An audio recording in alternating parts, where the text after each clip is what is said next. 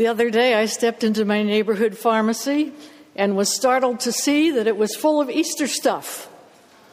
The Easter bunnies have already taken over. For a wild moment, I thought like Alice. I felt like Alice in Wonderland, disoriented. Where am I? When is this? But of course, why was I startled? When will I learn? The money monster who rules America got fat at Christmas and is not about to pass up an opportunity to seize our most sacred season. Tear out its heart, hollow out its content, and transmute our most costly jewel into a plastic trinket. So the question for us is will we, as his disciples, dance to the money music?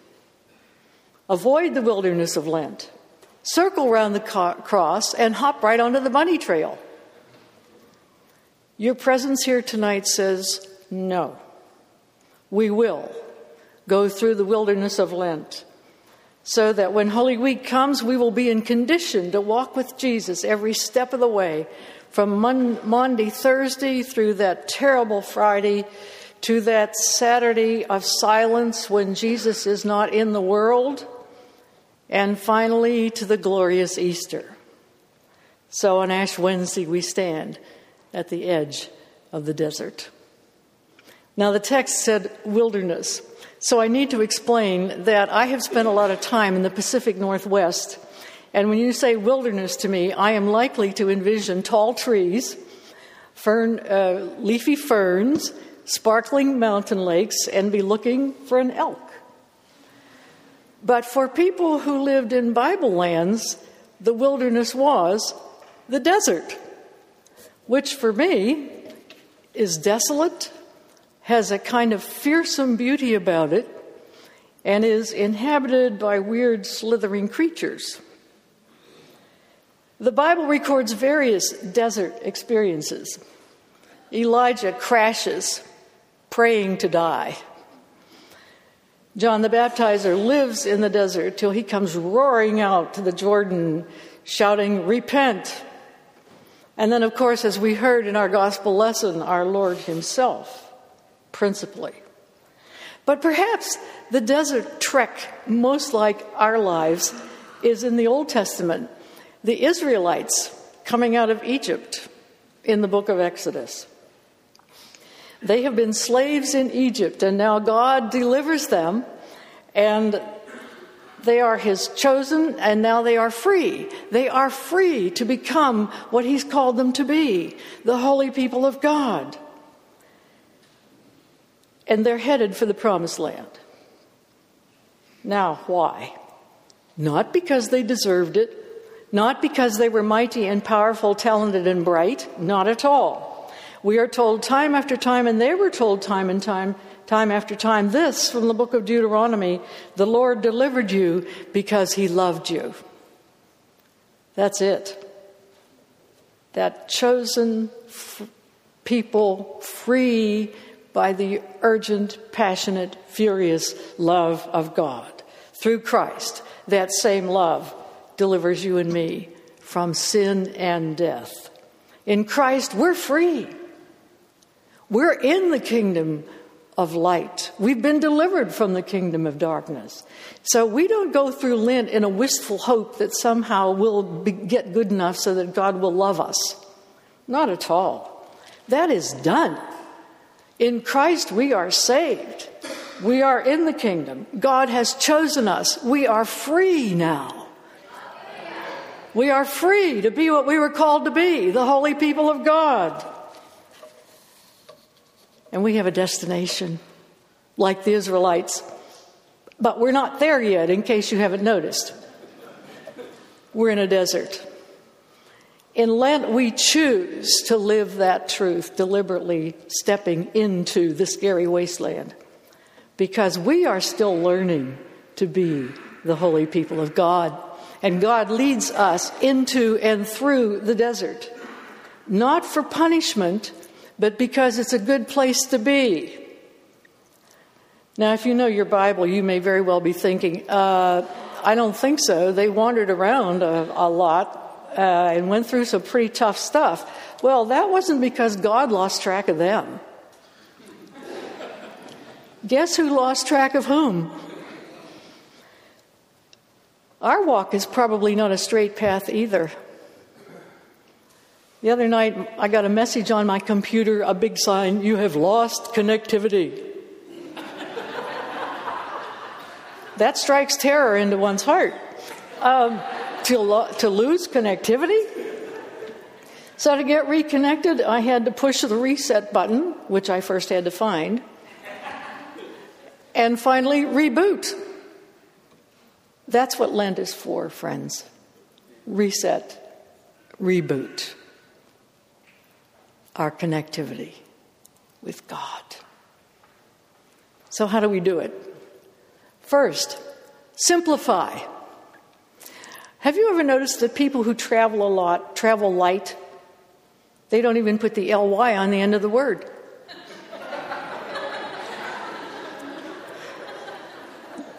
the more you travel, the more you discover that you don't really need all that stuff. And so the first question for Lent is what can I unload? What do I need to pitch so that I can stand up straight, see where I am, take a deep breath, enjoy the adventure, and hang in there to the end? I have no idea about how you're going to simplify. That's up to you and God. But let me ramble on about some possibilities to get our minds going. You see, the people of God have always had the same command You shall have no other gods beside me. And therefore, the temptation has always been the same to make an idol out of something which is not God. Now, the only thing that changes are the costumes and the weather and the uh, surroundings. Uh, for example, I am not going to scratch you with my quill pen. But it's the same temptation in every age. And so I wanted to suggest that we okay, here's here's a principle that I that works for me and it may work for you. Jesus is my Lord. So if anything else is controlling me, that is sinful. And I've got to get that thing under control or get rid of it, whatever. Anything else Okay, traditionally, fasting is what you do during Lent. Food? Sure. But our slavery may not be to food. We have other masters the calendar, the appointment book, work. In America, we admire and reward workaholics. Technology, it's great, I love it, but it's supposed to serve us, not control us. We can be addicted to our cell phones, our video games, our Facebook. Now, those things are all neutral in themselves, but you know as well as I do, and we have seen lately especially, what terrible destruction can be done by sinful use of the web. Have you ever really calculated the amount of time you spend with these things, on these addictions? There's a website called Sporcle. And I started going on Sporcle. It has thousands of quizzes on every possible subject except classical music. I think I'm going to have to write that one myself. But anyway, I started going on Sporcle because I enjoyed doing the quizzes, but also I wanted to keep my mind sharp and ward off Alzheimer's. A worthy goal, I'm sure you'll agree.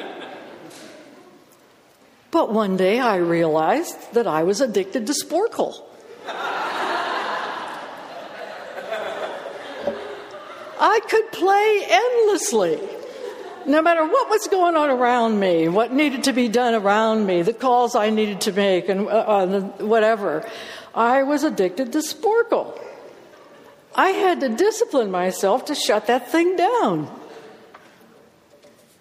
And if you think addiction is too strong a word, try quitting. try quitting whatever you think you're not addicted to. For people, I know how hard it is. For people in ministry, Sunday is not Sabbath. Yet, Sabbath observance is not a suggestion from God, it's commandment. For me, it's a constant struggle. During the week, I have to declare Sabbath. And when I do, I don't turn on the TV, I don't answer the phone, and I don't turn on my computer. And that is hard. And the fact that it's hard tells me what a hold these things have on me. I need to fast from them. What about you? By the way, how's your Sabbath observance coming? Is there anything you need to fast from? Alcohol, food, chocolate? Or how about something less obvious? Fast from sarcasm. Fast from criticizing. Fast from trash talk. Fast from whining. Do you know that recent research shows that whenever you speak hard words to somebody, you yell at them or you insult them or you bully them verbally or something like that, that actually has a destructive physical effect on the person's brain. It damages the person's brain. Or how about pornography? That's a big problem. It's so easy. You don't have to put on a trench coat and pull your hat down over your eyes and drive out of town. It's right there on the computer screen. So alluring and so quickly escalating. Any addiction is an idol, and we're all vulnerable. So let's each ask God to show us what we need to unload on our Lenten desert trek. Simplify. Secondly, think pilgrimage. A pilgrim is a person traveling to a destination. We have a destination. Our destination for Lent is Easter. So, what shall we put into our pilgrim pack?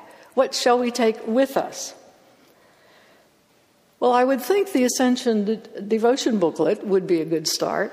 And also, Father Millard has put in the last Ascent a, a, Bible quiz. And it seems to me that if you didn't do well on the quiz, and I by that I mean 100%, you might want to work on that and then stun him with your knowledge someday. That's one thing that, that you could carry that in your pilgrim pack. Or it may be that you've always intended to memorize scripture and sort of never got around to it. You could put some scripture verses into your pilgrim pack and make that a part of your pilgrim walk during Lent. Prayer, study, silence, solitude. Would you risk trying 20 minutes a day with Jesus, just you and Him. He's your best friend. Could you try 20 minutes a day? It won't happen unless you commit to it. Let the desert be a place where we're engulfed in the law, love of God. Isn't that what we really want? What could be better? We want to be single hearted. We want to be high hearted and focused on and with in God. With that goal, we're not going to want, we won't wander. And we have the oases of worship and sacrament. Simplify, think pilgrimage, repent. Have you noticed that sin has dropped out of the language? Some adulterous politician comes on TV and says, I made a mistake. A ruthless financier ruins thousands of people's lives, and he comes on TV and says, I made an error in judgment. A mother kills both her kids, and she comes on sobbing and says, I'm not a bad person. We're in massive denial. Let's get real. We sin. John the Baptizer called us to repent. Jesus called us to repent, and the church calls us to repent. Now, repentance does not mean wallowing in self hatred or deciding that you're so rotten God hates you. That's not it at all. It's just the opposite. Repentance means that we name it, name the sin, and then turn around and quit wandering and get right on the path again. How about that? Repentance is not a punishment, friends, it's a blessing. Otherwise, how would we get clean again? How else could we face God and pray, Our Father? How else can God pick us up and dust us off and set it on our feet again?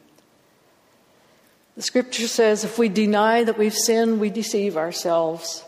But if we confess our sins, He is faithful and just to forgive. We have fallen short of the glory of God.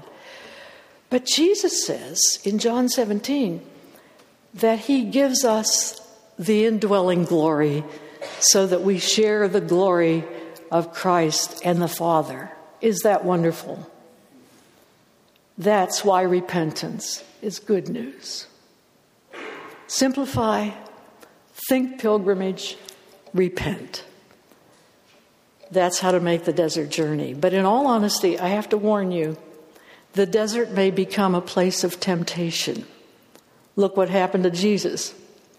Ironically, when we most want to be holy, we are most vulnerable to temptation. Satan doesn't want us hanging out with God, being different from other people, and being serious about being a disciple. So here's where we need to grasp and hang on to the ultimate truth about the desert. It doesn't look attractive but it's our escape place. It's the place of encounter and of grace. In the desert, we experience God's grace because He loves us with an everlasting love. Remember, we're heading for Easter. Well, the one whom passionately we wish to meet on Easter can't wait to be with us. He comes to the desert to meet us. Like the father of the two sons in the great parable, do you remember that? The father runs out to meet them. Our Lord Jesus Christ loves us so much, he can't wait to meet us. And so he comes into the desert and he inhabits the desert with us. That's why it's a good place to be. In simplicity, we encounter him. In the pilgrim journey, we encounter Him. In repentance, we encounter Him. He is in the driest desert to renew and refresh us with the water of life. In the desert, our soul feasts, and stones are turned to bread. Amen.